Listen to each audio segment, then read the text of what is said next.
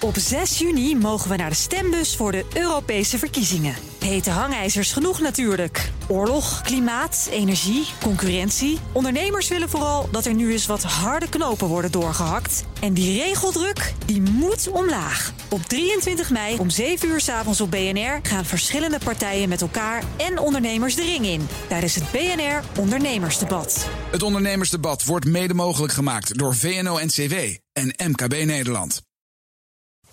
De column van Bernard Hammelburg.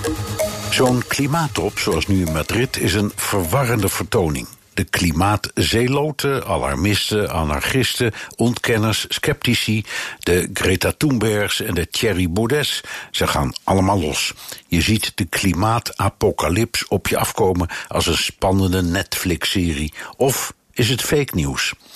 Nederland topt over meer elektrische auto's, zes uur treinen in plaats van een uurtje vliegen, een fatwa tegen aardgas en een koeienquotum. VN-chef Antonio Guterres waarschuwt voor het point of no return. Doe maar. De onafwendbare ondergang loert, de koperen ploert verschroeit onze bloedjes van kinderen. Of misschien juist niet. Ik zit met een hoop vragen. Niet over hoe erg het allemaal is, het is vast heel erg, maar simpele dingetjes. Over de fonkelnieuwe gaspijplijn van Rusland naar China. Over de fonkelnieuwe oliepijplijn van Rusland naar China. Over de 100 miljoen ton kolen die Rusland naar China exporteert. De helft van de totale Russische kolenexport. Over China dat nu toch weer meer steenkool gaat verbranden dan ooit tevoren. De helft van alle steenkool in de wereld. Over China dat nu twee keer zoveel vervuilt als Amerika. Over maar 15 landen die samen 72% van al het broeikasgas produceren, met China, Amerika, India, Rusland, Japan en Duitsland als top 6. Als ik het goed begrijp, gaat dat allemaal gewoon door.